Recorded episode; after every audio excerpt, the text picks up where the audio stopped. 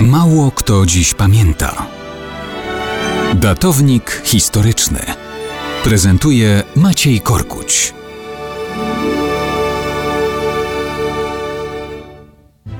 Mało kto dziś pamięta, że we wrześniu 86 roku naszej ery urodził się Antoninus Pius, pierwszy cesarz rzymski pochodzący z galijskich Celtów.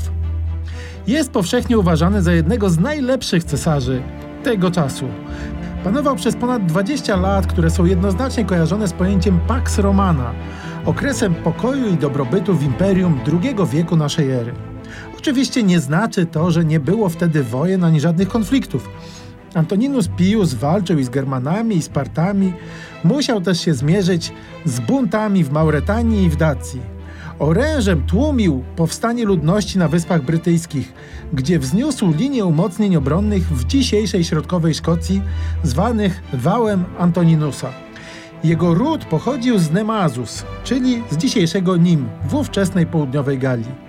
To była najbardziej zromanizowana część tego celtyckiego kraju.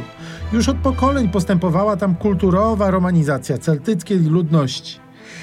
Szybciej ten proces następował w elitach. Prosta ludność jeszcze dość długo posługiwała się językiem celtyckim albo volapükiem, swoistą mieszanką języka celtyckiego i łacińskiego. Biorąc pod uwagę dzisiejsze upodobania kulinarne Francuzów, możemy z przymrużeniem oka powiedzieć, że Antoninus Pius do końca pozostał synem galijskiej ziemi.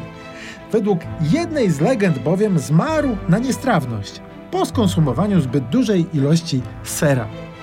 Ile w tym prawdy, nie wiemy, ale do tej części świata historia ta idealnie pasuje.